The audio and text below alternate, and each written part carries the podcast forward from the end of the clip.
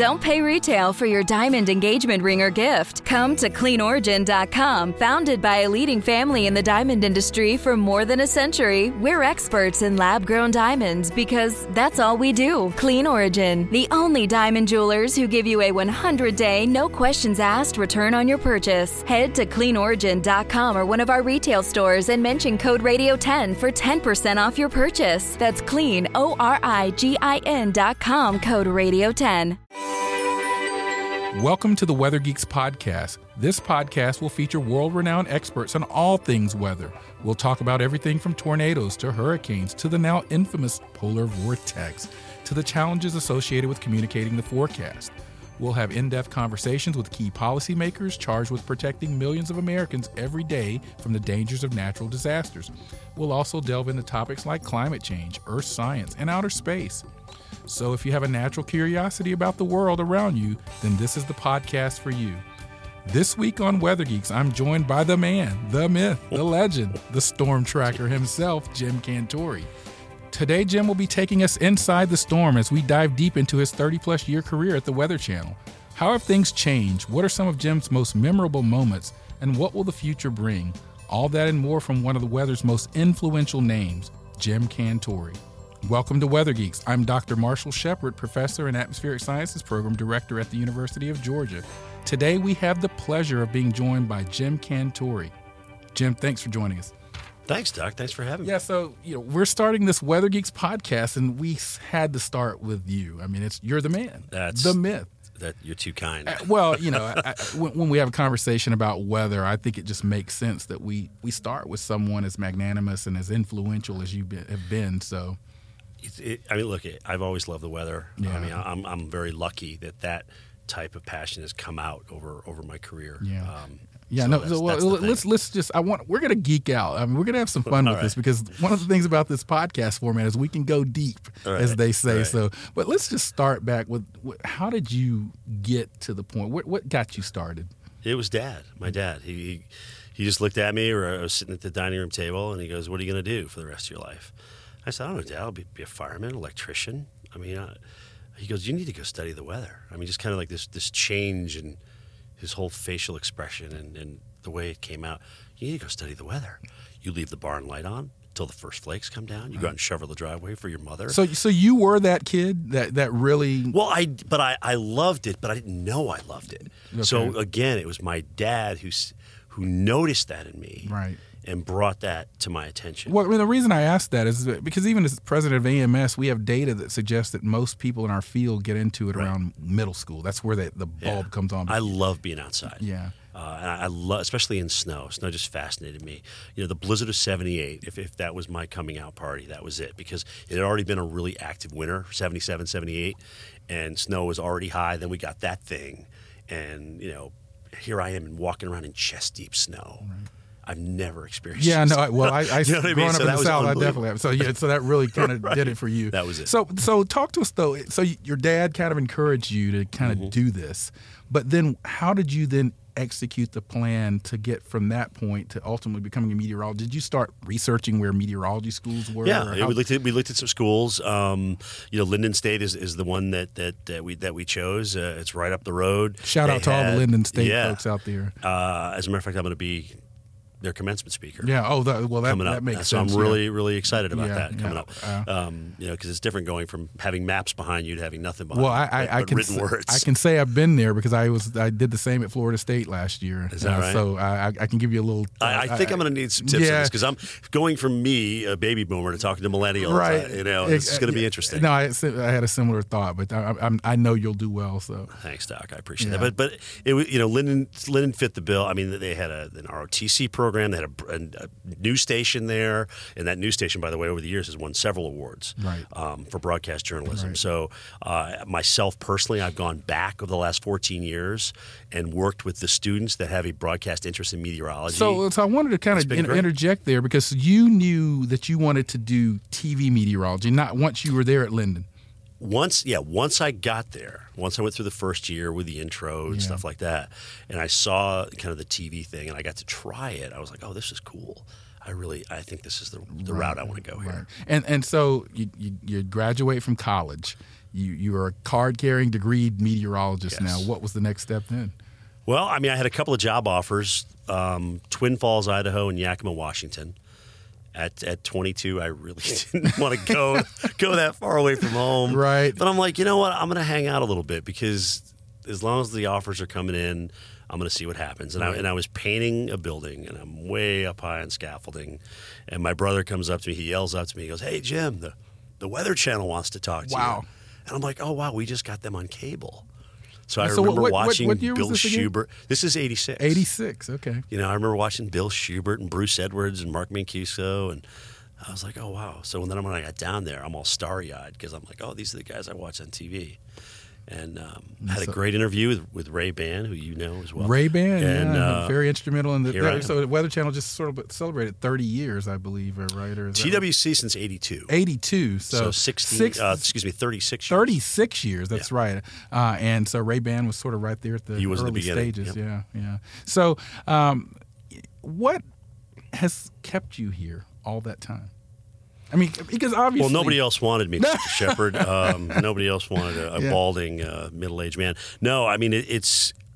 I mean, the, if I really were to stop for a second and look at that, I'm, I think, okay. So I started out doing all these maps. I, I got a chance to kind of hone in my craft with a lot of time on the air. You know, talking about, and then they asked me to go out in the field during Andrew, the second landfall of Andrew in Louisiana.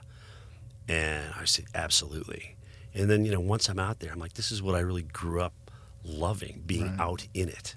right? And, and so to be able to talk to, about it and, you know, present that kind of weather to people, it just got awesome. Yeah, and I want let's. I mean, one of the things I really want to do with this podcast is just kind of go into places perhaps that the listener may not get the experience. So you're very much known for your sort of what I call Cantore deployments. People are like looking, uh oh, Jim's headed to my town. That's the problem. Walk us through a Jim Cantore deployment. I mean, what happens? The process. I mean, do you, you do you guys sort of plan where you want to go? How, walk us through what happens over I that mean- 24, 48 hour period. I, I mean, I have a feeling I'm going out, especially with with a bigger snow event or severe, or, certainly the hurricanes. So that you know, you kind of start shuffling life around because you can't just stop living all of a sudden when Right. you have to go out. Right. So if there's appointments, they have to be canceled or moved. Um, you just have to kind of shut things down at home, get packed. Uh, and over the years, I've learned how to pack like three different suitcases. sure. I have a spring severe. I have a and and I have a two really winter suitcase, and then another one I bring with me Right. that just has essentially my jackets because without those, we're kind of screwed. So I can't pack those. I have to carry those with me on the plane. So either it's the spring outfit and the summer outfit, or the or the or the winter and the fall outfits that uh, that go out in the field with me. But those are pretty much pre-packed. So, and you do you have a team of producers or people that kind of go out with you, or is it a My producer is Steve Pederak. He's been with me for the last uh, two and a half years, and our our inaugural time together was the 2015 snow blitz in oh wow, Boston. yes, Okay, I remember that coverage. That, and that was thunder snow. Yeah. That was the big That was- snow. it was that the yeah. big that was the viral one? Yeah. Uh, on the day before my birthday. Exactly. So February 15th, Yeah. 2015 at about 5:15 in the morning. That's when it got crazy. But um, you know, you, you just got to be ready to go. And then when you get out there, a lot of times, especially with my shift, because I work six to nine in the morning, it's like, okay, it's all right, go get on a plane now. So then we get there, it's three o'clock. We have to drive sometimes two, three hours. Then you finally wind down, but you're already going into it kind of, No, kind of a little tired. And but your adrenaline gets you. But through that six to nine is a relatively new slot. I mean, you've been doing AMHQ. yeah, I started now? When I first started at the Weather Channel at 22 years old. Right. I was doing the early mornings. Okay, so you've kind of circled back. But doing it at 54 is a little different, Doc. Okay, it's a lot harder to get up at 3 o'clock Oh, in the morning. Because you could stay up. When you were 22. Absolutely. All right? Right. But now, forget no way. Right, absolutely. now, as you're kind of transitioning to these cities, do you get a lot of people bantering about, asking you what's going on? Or, hey, Cantore, what do you think? I, I can imagine. You know, you know what's interesting is, is it's more the smaller towns um, than than the cities. Really? Because I think cities are used to seeing broadcasters out there all the time. But like when we show, when we showed up in Bethel, Connecticut, uh, out of all places, you know what I mean? Because I was I was I wanted to be far enough west.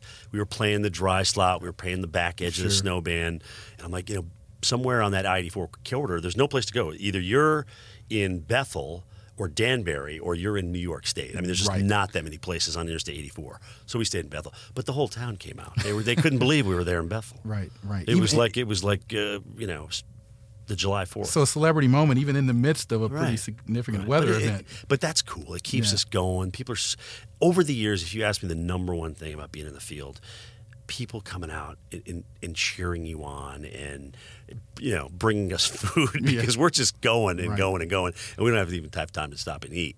But I'll never forget the time. This is this is the moment that changed me as a broadcaster. That we were in uh, Wrightsville Beach, North Carolina, for, for one of the 94 hurricanes and storms and depressions I've covered.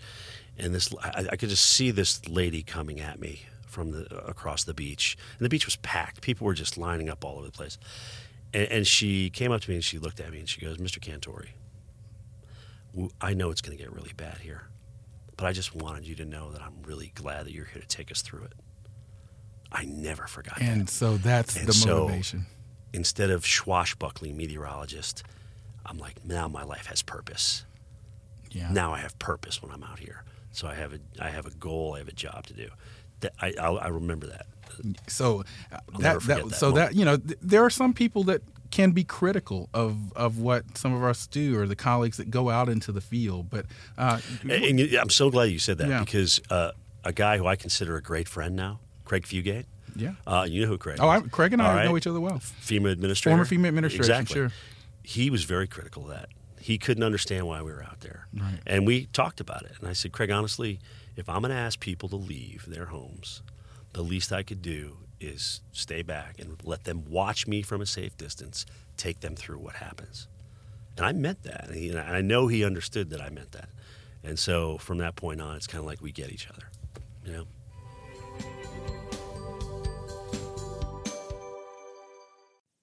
Okay, it's time to commit. 2024 is the year for prioritizing yourself. Begin your new smile journey with Byte, and you could start seeing results in just two to three weeks. Just order your at home impression kit today for only $14.95 at Byte.com. Byte clear liners are doctor directed and delivered to your door. Treatment costs thousands less than braces, plus, they offer financing options, accept eligible insurance, and you could pay with your HSA, FSA. Get 80% off your impression kit when you use code WONDERY at Byte.com. That's B-Y-T-E dot com. Start your confidence journey today with Byte. Welcome back to the Weather Geeks podcast. I'm Dr. Marshall Shepard from the University of Georgia, and I'm here with the storm tracker, Jim Cantore, and we're talking about his years here at the Weather Channel, his coverage of storms. And I want to revisit this conversation because we were talking about uh, Craig Fugate, one of the, in my opinion, the Oh, best FEMA fantastic. directors we've ever Yes. seen. And Yes. he had some challenges with the sort of notion of on-site reporting, and so you talked about why why that's of value. Let's kind of shift to. I think you mentioned ninety-four Yeah. hurricanes somewhere in there, somewhere in that you covered. Yes. Yep. What's been your most challenging coverage for those 94s? What what do you remember most in terms of honestly, you're, this is going to kind of blow your mind a little bit, but it's now. really? Okay, so the microwave comes out. We don't have to put the oven on and warm up our food. We can just nuke it in 30 seconds. right. All right. So technology has made our lives greater. Is my point. Our phones. I, in my life, technology's made it a little bit worse because because of the fact that we can now not have to go down during the middle or the height of a storm. We stay up during the height of it. Okay, if you remember Mike's coverage in Naples, then it led into my coverage Right. uh, in Fort Myers. We never stopped. We went through the entire eye wall in both of the cities. So technology for me has actually made my job a little bit worse. Right. Because if the video is great and the, and the shots are great, they, they're going to want to stay on that. So we've gone from broadcasting based back in the studio to broadcasting based in the field. And it's because of technology. An audio and video signal, uh, you know, on an HD, uh, an HD audio and video signal out, uh, you know, over the internet has, has just made made it hard. Wow. really hard. Yeah, that's an interesting. I, I wouldn't have. That was, was a somewhat surprising answer, but it, Yeah. it certainly makes sense given sort of how I know co- how coverage. Yeah, because usually with a satellite truck, Yeah. when those winds hit 60, 70, 80 miles an hour, that dish has got to come down or you lose it. Right. And then you lose all the rest of your coverage. Right. So we now take the dish down there, park it in a safe place, put don't even use it, um, during the height of the storm. Use you know live view as it's called, which is using the you know the phone lines, cell phone lines, and then afterward we can go to places with the truck. Talking with Jim Cantore. Let's geek out here. I want, I'm, I'm going to go into some weather stuff. All right, now. let's We- do it. let's- react to these terms. I'm going to give you a couple of terms and just react to them in any way that you uh, see fit. Polar vortex, The newbie. the newbie. The newbie. Why do you say that? Uh, you know, I remember. I think it was Ryan Maue who who put out the first tweet about this. The whole, oh my goodness, the whole polar vortex is dropping down over the Midwest. Right. When we had this big cold outbreak a couple of years ago, and with social media, mm, we can hashtag that, and once you do that, it becomes this huge storm. Right. But the problem is, unless you go back and explain it and what it is, and the fact that it's always been there, um, you know, people don't really get that. Yeah, yeah, I, I find that to be the case as well. But I, I actually like things that you can hashtag because if it's getting people's attention, if they're going to take the time to read it, then you can go from defining it and having the fun with it to actually saying how is it going to impact you. No, no, so it helps us get the, our message across. So you're you're not. I mean, we're we're from similar generation here, but you're I- you're very good in social media. So you have embraced social media. I have. I think Twitter has helped us out Right. in our jobs. I mean, I use Twitter a lot. Uh, I use Instagram for my, my personal life, and, and Twitter's pretty much pretty much all business. Right. ninety nine percent business. So it, it helps me from the start of the day to to identify the areas I want to talk about, and and write literally write down a succinct message, Right. And that I later go and take to air. Yeah. Oh, make sure you're following Jim Cantore on Twitter. There he's an awesome follow. Okay, let me get back to my weather geek terms that I want you to react to. Bomb cyclone. Oh, here we go. I, again, it's uh, it's Maue again, and he, you know, Yeah. uh, I, I think he's responsible for, for putting that out there and starting it, which is great. I mean, he's incredible. But we Talk about that, a great follow. But we know that bom- Right. bombogenesis and the whole notion of bombing out of a storm, that's a meteorologically sound term that's been around for a while. Right. Yeah. And, and we know a cyclone is an area of low pressure, Sure. right? So why not put the two of them together? Right. Um, I mean, you can you can define both of those terms. Right. The next term we've already touched on it a little bit. Thunder snow. I mean, yeah, we. The, Right. You're legendary for your reaction to that. Some of the thunder snow events. And But they what- even have it- beers uh, named after. it. Wow. But, but what is it that really gets you most excited about thunder snow from a just a, a, an emotional standpoint, but also meteorologically? What's going on? I mean, I like to tell people the background story to that, especially that February 15th. yeah, let, us let's talk about um, because you know they we had been in Boston ad nauseum. It was Boston, Boston, Boston.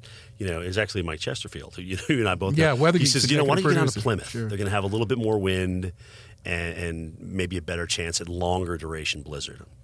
So Steve Pederak and I are like, okay, whatever. We're, we're comfortable here at the war, at the Marriott water uh, waterfront. We- Waterfront. you know, we're, we're fine up there in Boston, but we'll just get down there anyway. So we, you know, we would get down and we meet new friends, and the, and the folks uh, were so nice to us at the East Bay Grill to let us broadcast right in their backyard. And so I'm. It's about five o'clock, five o five. I see Reynolds Wolf where I was in Boston getting thunder snow, and I was crushed. Okay, and you're mad I'm at like, oh my goodness. I'm like, no way, I was there. You got to be kidding me. So I literally put my face right down in the snow, and I, and I was just literally laid there for till he was done Cursing And- Chesterfield And then I got back up. You know, it's about five fifteen. They're throwing to me. You can, st- if you look at that video, you can still see the snow on the underside of my goggle. Oh, wow. Because I just was like, I was hot. I was almost upset. right. Um, and then I got it, the first one, and then the second, and it was it was right over the top of us. You know, And that was and I went from down here to way up here. Right That's exactly why I reacted. Uh, so that so that's that's really interesting context. We're talking with Jim Cantore on the Weather Geeks podcast. Uh, yeah, at at its core, we're both meteorologists. Um, But that's the fifth time I've seen it yeah, well, it, in the field live. well, no, I, I, some people know, say so that you're in a tractor for. Well, because it's still lightning, Right. It's Oh, still dangerous, absolutely. and people lose their. Believe it or not, people don't know this, but you can lose your life Well- in a wintertime uh, thunderstorm. well, I think we saw that earlier in the year in 2018 here up in I think around Jersey yeah, or somewhere. Yeah, we did. That's Yeah, right. yeah. What about uh, as so putting on your meteorological hat? I mean, are there any situations that you find just challenging as meteorologists for forecasting? I mean, are there particular situations you prefer forecasting, ones you like to avoid? This has been a cold April, Marshall. Everybody knows that. Yeah. And so anybody who, who doesn't think the earth is warming um, will come at you pretty hard and say, well, so much for that climate change. How about that? Hey, I got 20 warming? inches of global warming yeah, in my yard. exactly, Shepard, exactly right. guys talking it's April about? 15th, so you, you deal with the same thing. Yeah, yeah, I do. And, and, and it is challenging for us with that message. Um, you know, for me personally, uh, I, I've taken it upon myself now to when I give talks, a lot of it is around centered around the climate and, and where I stand with it. Well, well, before we, I want to, I want to stay on this topic because you're a broadcast meteorologist, Right. but there's a discomfort with some of our colleagues in the broadcast side of the field talking about that. Why do you think that And is, I- and I why that. have you kind of gotten past that? because I'm always asked about it. It's been it's been asked at nauseum. So I'm like, I'm a, here's the deal. You know, for me, uh, I, I, we all have, I think we all have different levels in the broadcast medium. We, we know that. We've actually done surveys on that. Uh, a guy like Greg Fishel, I think Yeah. we really need to, you know, look up to him the way he's done. He's embraced Greg it. Fishel, And Jim he Gandy. right? Yeah, those Yeah. both those guys have taken climate. Uh, data and, and, and some of the things that you know some of the latest climate news and they actually teach their viewers Right. that that's a win-win for everybody at the end of the day. But- but I don't they- think they're forcing it down anybody's throat. Exactly, right. Okay, they're just teaching people, Right.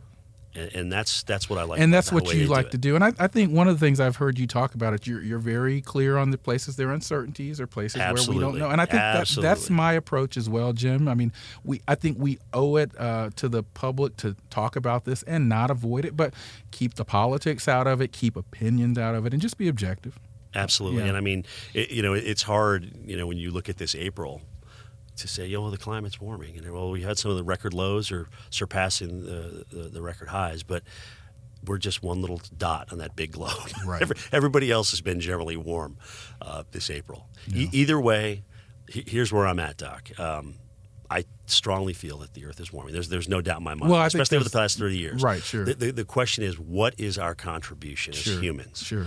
And and so I think what happens is once people hear the term, they automatically think that you're blaming them for contributing to heating the earth. Yeah, there's an emotional. It's your fault, right? Yeah. So, and so there's, I, there's I, I think that's where too. the whole thing starts. And you're right; it's gotten political, Yeah. economical. Yeah, we. I, I steer. I mean, look. I think there. You're right. I think there are emotions around this. I think. But look people at what's yeah. happened. Okay, from this we've we have found alternative energy sources. Right. We're growing new businesses. We're teaching our kids to be great stewards of the planet. Right. So, in the, you know, as bad as this may seem, this argument, you can look at it at, at doing a lot of really good things right now. Yeah, I, I completely for everybody. I, for I, everybody. I, co- I pl- completely agree, and I think I think Cantore really is a, a model for how to approach this topic for perhaps some colleagues in the field that have some discomfort, maybe have some pressure in their markets from their station managers or whatnot. Speaking of model for the field, um, what would you say if someone asked why have you been so successful? And I mean, I, I know you're a humble guy, but you have been successful. I mean, I've You been are- lucky, You've looked, you know? looked up to in this field. So why have you been so successful? I, I- I think I, I'm- I think I'm lucky, and like I said to you, when that woman came up to me and, and told me, you know, hey, um, we're glad that you're here to take us through it. I mean, all that that just changed me as a broadcaster. I, I'm like my my what I do now has purpose. Right. So, you know, you can always get a little loose and, and, and have a little fun on a, on a day where there's not so much weather, but it's really important to me to, to, to teach. I've always liked to explain the message, and I don't always do it well. I'm still, okay, 32 years plus, I'm still learning how to put out the exact perfect message. Well, I think we you know, are. not talk over people's heads. And sometimes, you know, I get caught in the minutia and like everybody else in, in the jargon. I'm like, oh gosh, why did I say that? Um, you know, I used to be on with Chris Warren a lot, and he would stop me uh, and say, "Well, hold on for a second. What, what do you What do you mean by that?" Which I really love, actually, when, when people do that. I don't mind going backwards because sometimes I just get carried away, as, as you know, Doc. Oh, yeah. But it, it's it's really the. I think if so to answer your question, the passion toward what I do. I- I- If there's a link between my success, uh, it, it's it's luck, it's lady luck, and it's it's the passion for what I do. It's genuine. Um, I've never wavered from it. The comfort of your favorite seat is now your comfy car selling command center, thanks to Carvana. It doesn't get any better than this. Your favorite seat's the best spot in the house. Make it even better by entering your license plate or VIN and getting a real offer in minutes. There really is no place like home. And speaking of home, Carvana will pick up your car from yours after you finalize your offer. Visit Carvana.com or download the app and sell your car from your comfy place. For joining us on the Weather Geeks podcast. I'm talking with Jim Cantore of the Weather Channel, uh, one of the most recognizable names in the field of meteorology. I'm Dr. Marshall Shepard from the University of Georgia. Uh, I want to continue the conversation with Jim, and I want to go, you kind of alluded to this a little bit this idea of communicating the perfect forecast one of the things that's happening right now in the field of meteorology is we're thinking and hearing more discussions not just about the latest model or the latest satellite or the latest dual-pol radar, but things like are we using the right colors? Are we using the right messaging? Do people understand polygons and cones? What are your thoughts on this sort of social science emergence within weather communication uh, do you think carefully about um, when you put up a polygon or a cone for a hurricane making landfall? Do people understand it? What are your thoughts on some of that? Oh, look, they they always try and make cars better, right? Right. Um, better gas mileage, easier to see out of equipment now that can almost drive the car itself. So that's what we're trying to do with the weather message. You know, people to get that message and understand it as best as they can. And but there are some people that are you know, and look, this is Weather Geek, so we we we will go there. And I mean, anything you're uncomfortable talking about. But there are some people that will criticize your organization, will criticize some other organizations that they oversimplify the concepts with things like naming storms or torcons. And I'm going to be talking to Greg Forbes on an episode of this. But they actually are trying to communicate things in a way that the public understands because the public doesn't understand the quasi geostrophic theory. Right? No, The they don't. They, they, equations. nor should they. Right, They don't nor- need to do that. yeah. They just need to know if they need to get their family out of harm's way or, you know, prepare for losing power for a week. You know, exactly. those those are important things, and, and that's the other thing too. That's a, that's a just as important part of the message here is not only do we have to explain it well, but but we need people to believe that this is something that they need to really prepare for. So how mm-hmm. is that that message taken and perceived and dealt with? Right. That's just as important as how we're delivering. and just is- as important. So, do you, with that statement, do you there there are some people that have talked about the fact that the role of the human in meteorology and warning will fade away, but there are also studies that suggest people trust people like you. So, what do you th- say to someone that says, "Oh, we're going to have automatic forecasts. We've got apps. I don't need to go and turn on Jim Cantore." Well, you know what? That's just not right because I mean, whether it's me or, or you or whoever that you trust and and and want to hear from, I, I know um, that. I mean, when I, when I watch a broadcaster, I'm, I'm looking for their tone. I'm looking for how what, what are they really trying to say to me. Uh, you know, so it, it has to go two ways. You know, you can get excited about thunder snow. That's one thing. Um, or you can have a serious look on your face about, you know what, this this storm has a chance of intensifying upon landfall. So, you know, the wind could be much, much stronger than what it is right now. So, those kind of messages that go out are not going to be found on a phone app. Right. Exactly. I mean, we're we're human beings. You may be able to watch that message on a phone map from someone, but that message is not going to be on an icon. Right. So the, Ever. the- so the human is always Always, in my opinion. All right, I'm going to shift gears, get a little bit sort of fun and provocative here on the Weather Geeks podcast uh, with Jim Cantore from the Weather Channel. You have been granted or appointed director of NOAA, National Weather Service. In that authority, what are some of the first things that you would like to see done? And, and this is in no way any criticism or critical of any current NOAA or National No, Service no, activity. I but what are you? I guess the sense of that question is, you know, we've got things like great satellites with the new GOES are the, the GOES East now, high resolution. We've got dual-pol, we've got great models. Are there gaps or things that you, from your experience, think we need to do in terms of how we operate? I, don't think being the director is the issue. It's it's more of how the whole system works. Okay. Okay. That's it's fair. it's a very slow, evolving system to try and, And get you- not change just the in the federal government. system. Just are you saying? Well, yeah, I'm saying at the federal level. So we need a little bit more flexibility. We need more- and- we need and- more and flexibility. rapid uh, response. Um, but we need. I mean, I think we need to embrace creati- creativity. You know, Okay. I, I love Greg Carbin. Um, I think the things that he's done, at, you know, before he went to WPC at SPC. yeah, Storm Prediction Center, Greg Carbin. So uh, you good know now, and now he's at WPC. I mean, the, he's to me he's like a forward thinker. You know, why? Why he's always like, why? Why can't we do seasonal forecasts for severe weather? right, Maybe we can. right. I love that. So- So so embrace that. And, and there's people you know that are outside uh, the government. You know, even local meteorologists that have some great ideas in there. So the, I, I like when the enterprise comes together. Right. I, I like the the advances that we've made. Certainly with emergency managers, they know where to get the message from. They know how to take the message and, and do with it what's best for their county or their jurisdiction. Right, right. Yeah, it's it, it's an interesting point. And by the way, I mentioned earlier that Jim has been successful. I, this is a good point to note that Jim is a fellow of the American Meteorological Society, uh, a, a very high honor within the field of weather. And actually, not not too many people from the broadcast field, although that needs to change, uh, have been bestowed with that honor. So uh, just kind of a marker. What did you think of that? What did you I, think I that? couldn't believe it. Yeah. Um, uh, One of the, I, I, I, I, still can't it. believe it to this day. Yeah, I can I can see the look on your face as I because I, you know, I, I don't write papers. I don't. I mean, I just kind of do my thing, and uh, but I- but it, but I'm true to my craft. You know, I, I want to get the best forecast out. I want to look over the latest guidance. I want to hang out with my mentor, Dr. Greg Forbes, so he can teach me radar meteorology, and, Right.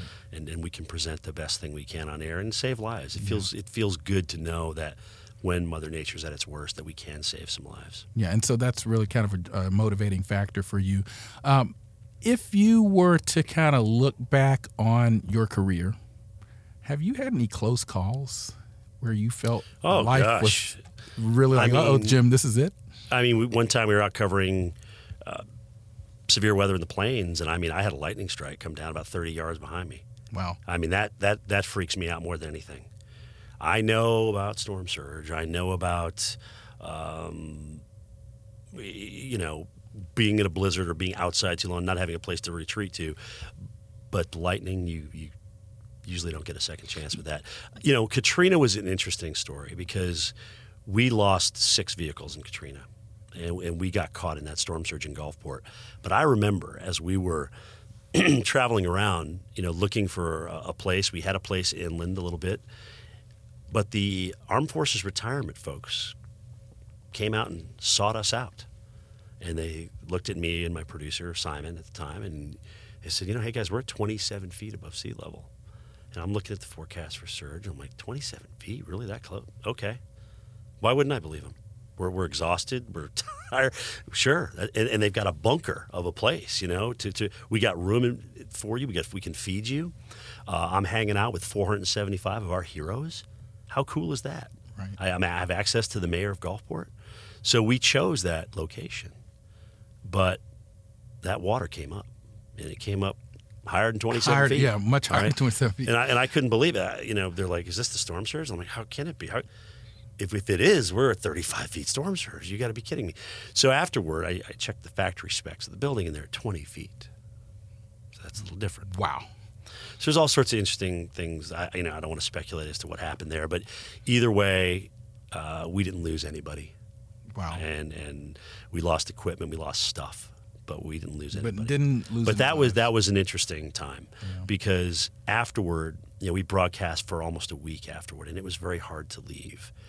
So if there's any post-traumatic stress, that's when I had it. It was very hard. I, I felt like I was abandoning the very people that I went through this storm with. So that was very hard to come home, even though I was physically exhausted. Yeah, you, you, you, you talk about an interesting point that I want to kind of uh, highlight here, which is that um, meteorologists, some of these events take a toll on us too. I mean, I, I remember. Think I of remember- the Oklahoma City Oh, guys. oh, I know. You know, more Oklahoma, there there's a tornado heading toward a, a, weather forecaster's house, and they're having to put out warnings and focus on their job. Their families back there threatened. Absolutely. I mean, I, that's amazing. To I mean, me. Jim. I mean, I write a periodic column for Forbes, and before Harvey, I wrote a couple of days before the event. I mean, this place could maybe get 50 inches of rainfall. And as I was writing that, I, I felt a pit in my Yeah, stomach yeah. because I knew what that would do in that kind of a location. So I just, I think people don't realize this thing takes a toll. We're dealing with lives. you know, I span to deal with what he dealt with in April of uh, 2011. Yeah. Um, you know, I know he took that personally. You know, I- those he- are those are still does. his I know he folks. does, Right. You know, those are his folks. Those are the lives on his clock, and I knew I know he hates that. Yeah. But that's that's our goal but to keep that- finding ways for people to get the message and get warnings and build a better That- mousetrap. and that's that's exactly That's what right. we gotta do, okay? And, and Press I, on. I, and I want to transition there to a discussion here, just uh, to talk about that. I want to pick your brain because we're here with Jim Cantore on the Weather Geeks podcast. Uh, what are your thoughts on the whole Euro versus the GFS? Because we use models Right. in weather forecasting, and some stations, including I think the Weather Channel and many local stations, will show both. And we know that there's a different degree of sort of accuracy at times with the different models. They both have their moments, actually. Yes, they good do. and bad. And I think Yeah, I mean the GFS isn't as bad as you think. That's what I try to Okay. convey to people as Um, well. it's not it's- like it's- we're dealing with some sort of second class model Right. here. We know that the European usually does pretty well in Yes. mid range. Uh, I thought it was interesting over this winter that the 6Z run, I thought did very well uh, of the GFS uh, uh, with, with, with certain snow situations, um, even better than the 0Z run. And so I thought I thought that was because everyone says, oh well, the new data with with the 12Z and the 0Z, uh, you know, uh, upper air data comes Right. out and is added to the models. But um, interestingly, now you look at GOES-16 and the much higher resolution Oh, data that you can add to these models. So they're only get, here's what I'm going to tell everybody: they're only going to get better. Global models, and I think even these high resolution models. Well, yeah, I was going to ask you about how much are you using things like the HRR model, which really are giving us this zero. the that- HRR, I'm I'm even at times, and not always.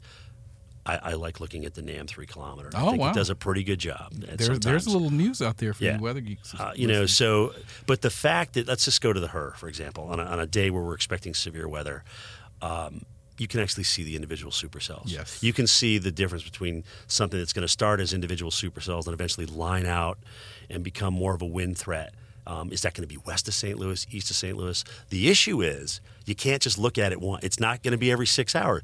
This is a model that comes out every hour, right. and you have to keep up with it because it gets new data, new radar data ingested into it, new model data ingested into it. So it, it may have a completely different solution. Right. Sometimes the morning runs are really hot. We know that with the H triple R. But I, I think if you stick with it, you can you can fine tune the forecast. But the lesson for people, I mean, that's just Met speak. That's you and I talking. The lesson for people is, is they, you know, you need to keep attuned to this because it, it's going to be a breaking weather situation. We'll let you know when it starts. We'll try and time it out for where you're at.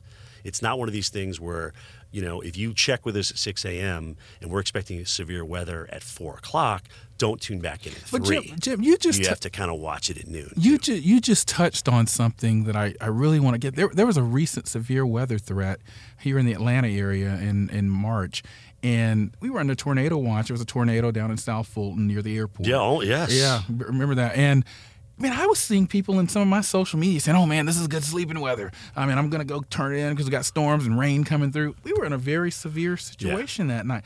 How do we?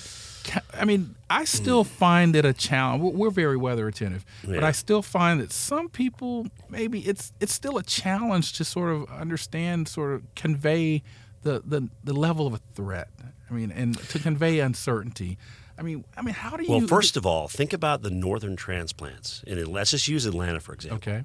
the people that have come up, you know, from the north, Ohio, New England, whatever. So for them to think that you can have severe weather in March is almost unthinkable. That's a great point. All right. So now you've got this new influx of people you have to teach that, you know what, we have a severe weather season year round here in the South. That's a great point. Uh, and, and with different, you know, La Nina, El Nino, it's even different. So so those are things we have to, we just continue, to teach. What about the? You know, the other thing that we deal with in, in weather is things like the cone, for example, with hurricanes or polygons. Those you know, things I don't like that it's, uh. I don't like that it's based on history.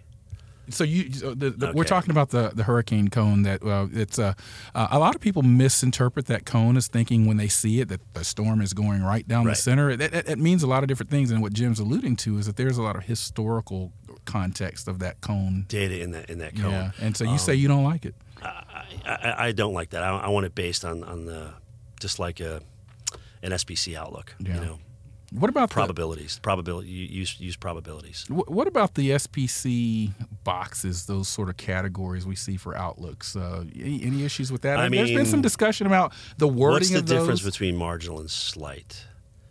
I mean, if I were to just say that to someone who really doesn't understand, it's a probability. I think even slight might suggest to some people a marginal that nothing's going to happen Right. at all. But we even we know that that means there's something that still could happen. Right. I, I mean, I, I, look, I commend SPC for trying to add Absolutely. levels because we needed to do We that. need to. But but uh, is that the right word to Right, use. yeah. Um, do we do we need those levels? So we you, just like anything in science, you have to go back and retest and remeasure and then adjust. The problem is, is we can't throw something out at people and then completely completely change it. We can't one eight. You either have to kind of back down on it or just tweak it a little bit. Um, because we don't want it to become all of a sudden completely understand, you know, not mm-hmm. understandable. This year with the okay, no more lake effect snow warnings for some offices, but we're going to have lake effect snow warnings for some other mm, office. Right. Uh, Lake effect is lake effect. So, I, you know, Yeah, and, that, yeah, and I, we talked about that on a previous Weather Geek Wednesday on AMHQ, which you can find Jim on every morning on the Weather Channel during the week. Uh, we talked about this sort of fact that we're seeing these changing warnings in different places, and I think that's evolving out of some activities, the hazard simplification program within the Weather Service or the Facets program. So people are thinking carefully about these, but um, I mean, look, if you look at it, we have just so many hazards Yeah. To us in the United States. That's why, you know, if you look at a hazard map from um, the National Weather Service, you're going to see all these different colors because we are susceptible to a lot of hazards. Especially- especially wind, here in the fire. Southeast. I mean, it's Yeah. just everywhere. Yeah, yeah, It looks like a box of good and plenty. I mean, it's yeah. unbelievable.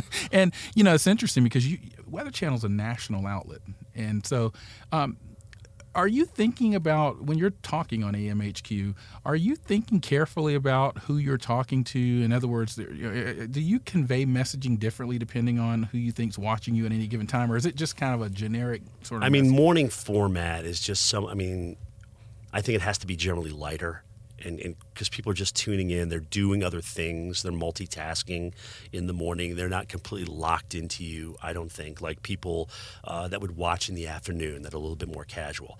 But what, you know, on that same note, I say, well, if I if I'm watching CNBC. You know, and, and, and Cramer's on. I want to hear what he has to say. I'm completely locked into what he has to say. So it, it's just two different. If you have the time, people are locked in. So I have to kind of split it. If it's if it's an important, life threatening situation, then doggone it, you're going to take the time. Right. If if you got the time to listen to me, great. If you don't, I understand that too. But I'm going to give you the time that this deserves. Right. That that's how I play it. Now, you know, we're we're getting towards the end of this Weather Geek podcast with Jim Cantore here at the Weather Channel. Um, Jim, where do you see Jim Cantore over the next ten years? I mean, what what's? I mean, I, I mean, I think I know some of the answers. Hopefully on a boat somewhere in the tropics. what, hey, that's a, yeah. I want to. We want to be conversation. What, what are just some of the things you like to do in your spare time? Oh my gosh! I mean, what? What? what I'm kind what of a plant How does. Jim I'm- Cantore really- chill out? I, I love to garden. I love growing things. You know, my my dad always made me responsible for the garden uh, when I was a kid. So you know, whether we got tomatoes or peppers or corn or squash or cucumber, I, that was my deal. That's what I had to take care of in the yard. Um, and so I've kind of enjoyed that going forward. Now, now it's not so much vegetable gardening; it's more, you know, plants, especially you know Japanese maples. I love Japanese maples. I collect them. Um, I think they're just beautiful trees. in The spring, fall, and really year round. But uh, I like to garden, I like to golf, ski. Just got back from a ski trip from my roommate in college, who's also a meteorologist, uh, and we, we like to go to go out there one, once a year and enjoy some skiing together. Okay. and, and hang out with my kids. I, lo- I love hanging Oh, out. yeah, with- I love being dad. Uh, yeah, same I- I really Same do. here. Same here. Love being dad. Yeah, you had a time machine. You could go back in time to any time in history or any place on the planet. Where would you go, or what would you? Oh wow! Have you ever, I, mean, I, I know that was coming out of left field, but I just I'm always kind of interested in sort of how, what what fascinates people in time or history. Is there some some time period that you're would kind of transport? I mean, okay, so I'm a huge baseball fan, Okay. and and we're not too far removed from Jackie Robinson Day. Mm-hmm. I, I would have loved to have seen Jackie Robinson play. yeah, Um, to play the game at the level he played it, and the way he played it, undergoing you know constant scrutiny and everything else. I mean, I, wa- I really would have loved to seen him play. yeah, yeah. No, That's what I would do. Yeah, and I, I I hear you actually know or have at least talked to Mike Trout in terms of baseball. Trouty's a huge weather nut. Yeah, I- Uh, that's we, what I hear, we, actually. we talk to each other. We, I, I will tell you right now, without a doubt, if, if he wasn't such a phenomenal baseball player, I think he'd be a meteorologist. Well, you know, we and had- I'm going to say that he may be, you know, it, even though he's got a long career ahead of him still. Uh, afterward, I, I think there'll be some type of weather So in, he's in Mike Trout's that future. much of a weather yes. geek. Yes. Yeah, well, I, I know he, go, he goes out in snowstorms, sends us video. He's he's out and he loves being out in it. Wow. His dad took him out when he you know he was a young man, showed him how powerful the you know the winds could whip up the ocean and stuff like that. So he's he's got that same thing that you and I, Yeah, I mean, grew sounds- up with sounds as a young it. man. Yeah. You know. Yeah, and I, and I'm a big sports fan as well. We had uh, Owen Daniels on on Weather Geeks, the televised version, who's a Pro Bowl, All Pro uh, tight end in the NFL or was, and so uh, you know, and we both know the curriculum that meteorologists take in college is uh, Yeah, it's not for- it's not for the weak and, at heart. storm fronts, just and so yeah, so it's pretty impressive those guys can do that. So you know. Got a little bit of time left. So, in, in closing, Jim, I mean, what would you tell someone that's listening to the Weather Geek podcast of what um, Jim Cantore has contributed? Since we started with this, I'm going to end it with this. This is what I would tell people who want to go into meteorology. Um, at the end of the conversation I had with my dad, because we didn't really get to the end of it, he, he just said, Look, son, you have to wake up for the next 50 years of your life every morning to go to work. You need to love what you do. Yeah. And that's what I've done. Yeah, that's that's that's Jim Cantore on the Weather Geeks podcast. I want to thank Jim for joining us. Uh, he's one Thanks of the best in the business. Thank you for joining us. One, two, three, four. Those are numbers. But you already knew that. If you want to know what number you're going to pay each month for your car, use Kelley Blue Book My Wallet on Auto Trader. They're really good at numbers.